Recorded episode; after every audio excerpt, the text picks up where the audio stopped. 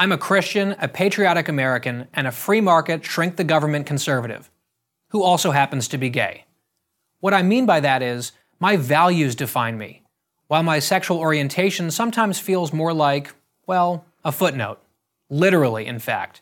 I came out as gay in a footnote in my book, End of Discussion.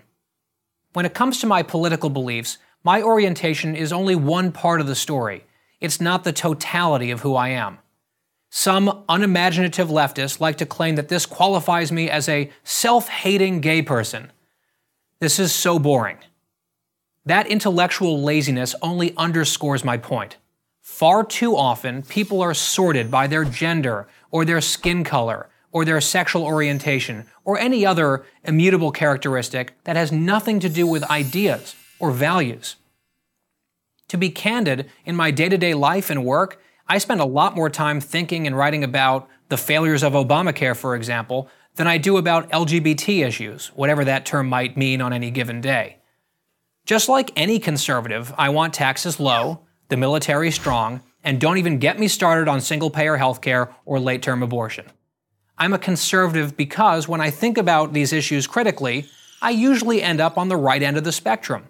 It's that simple. Here's the thing I fully recognize how fortunate I am to live in a time and a country where I can be openly gay and live a normal life. And that's in large part thanks to the hard work of gay rights activists who've paved the way for people like me, people who had it much harder than I do, and people who likely wouldn't share my politics. I am genuinely grateful to them. But it's a new era now.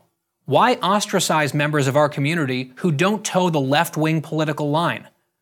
Exit polling shows that in the last four general elections, between 14 and 29 percent of LGBT voters pulled the lever for the GOP.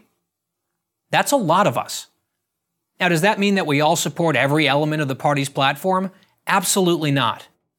In fact, I know that many conservatives, including some here at PragerU, don't see eye to eye with me on all of these questions. And yet, here I am making a PragerU video, which perfectly illustrates another really important point. Conservatives are often much more tolerant of dissenting views than those who fancy themselves the torch carriers of open mindedness. Nope. Cross the left on a hot button social issue, and you're out. You see, some on the left believe that they're entitled to control the thoughts or votes of certain groups of people, namely minorities and so called victim groups. For some, it comes down to a cynical calculation. Without the overwhelming support of those groups, the Democrats would win very few elections. That's why the left lashes out so viciously at anyone who wanders off their assigned reservation. I suspect conservative women and Hispanics and African Americans know exactly what I'm talking about. The truth is, the left isn't entitled to a damn thing. To paraphrase my co author and friend Mary Catherine Ham, we didn't get liberated in order to be told by liberal activists precisely what we're allowed to think or how we must vote. A free thinking, free citizen of a free country is not obliged to believe anything because someone else believes he or she ought to think, or ought to vote, or ought to rank his or her priorities a certain way. Look, I get it.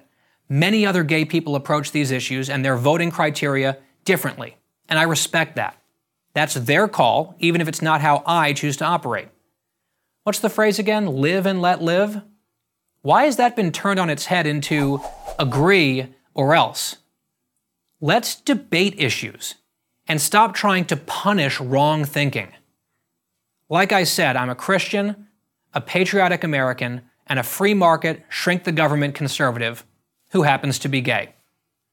That's how I choose to rank my priorities. You know what that's called? It's called progress. I'm Guy Benson for Prager University.